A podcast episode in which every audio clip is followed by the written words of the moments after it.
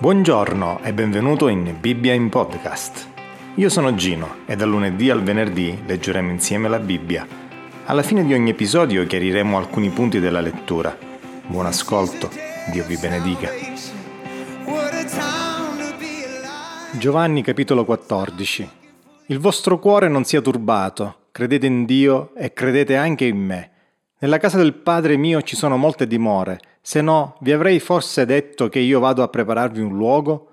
Quando sarò andato e vi avrò preparato un luogo, tornerò e vi accoglierò presso di me, affinché dove sono io siate anche voi, e del luogo dove io vado sapete anche la via.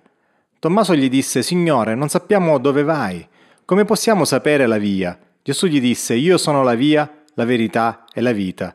Nessuno viene al Padre se non per mezzo di me. Se avete conosciuto me, conoscerete anche mio Padre, e fin da ora lo conoscete e l'avete visto. Filippo gli disse, Signore, mostraci il Padre e ci basta. Gesù gli disse, Da tanto tempo sono con voi e tu non mi hai conosciuto, Filippo. Chi ha visto me ha visto il Padre. Come mai tu dici, mostraci il Padre? Non credi tu che io sono nel Padre e che il Padre è in me? Le parole che io vi dico non le dico di mio, ma il Padre che dimora in me fa le opere sue. Credetemi, io sono nel Padre, il Padre è in me, se no credete a causa di quelle stesse opere. In verità, in verità vi dico che chi crede in me farà anch'egli le opere che faccio io, e ne farà di maggiori, perché io me ne vado al Padre mio, e quello che chiederete nel mio nome lo farò, affinché il Padre sia glorificato nel Figlio. Se mi chiederete qualche cosa nel mio nome, io la farò. Se voi mi amate, osserverete i miei comandamenti e io pregherò il Padre ed egli vi darà un altro consolatore perché sia con voi per sempre, lo Spirito della verità, che il mondo non può ricevere perché non lo vede e non lo conosce. Voi lo conoscete perché dimora con voi e sarà con voi.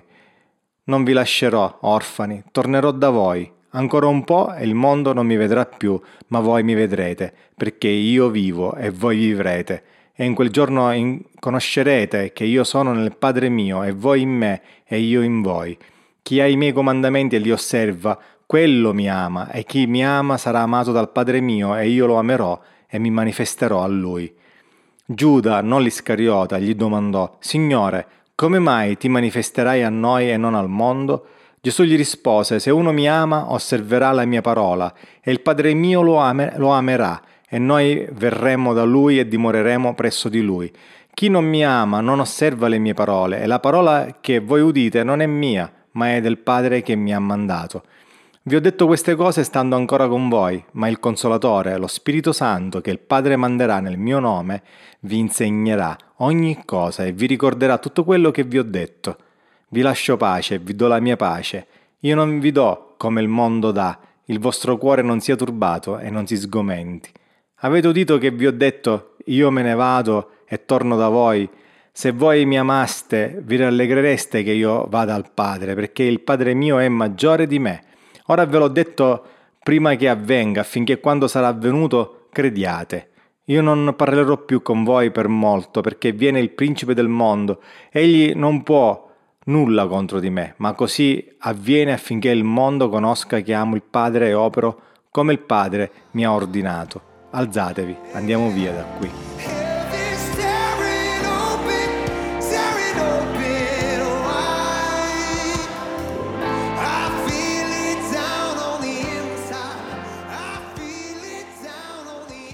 Avete mai provato a mettervi nei panni dei discepoli? Come tutti i loro connazionali, anche loro, basandosi sulle scritture, si aspettavano un messia conquistatore, pronto a ristabilire il regno di Israele, il regno di Davide.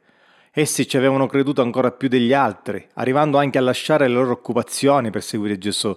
Ed ora Gesù stava dicendo loro che li avrebbe lasciati. Ecco perché Gesù li consola con le sue parole. Egli li sfidò a riporre in lui la medesima fede che riponevano in Dio stesso. Non dovevano lasciarsi turbare da ciò che sarebbe accaduto, non dovevano essere demoralizzati.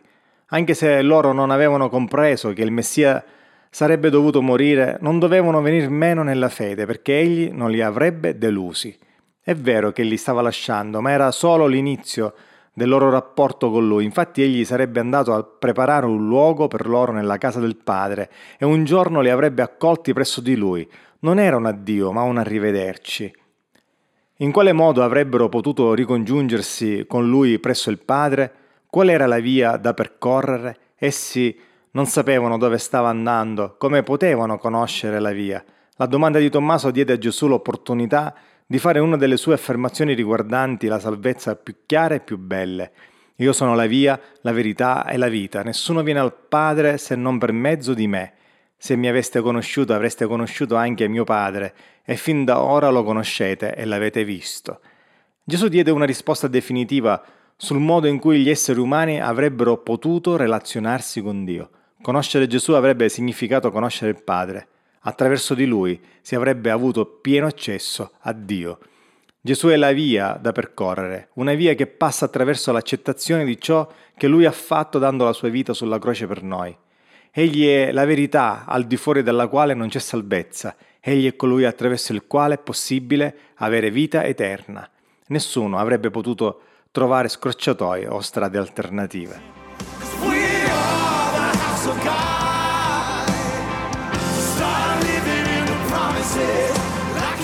Ciao, io sono Gino e questa è Bibbia in podcast.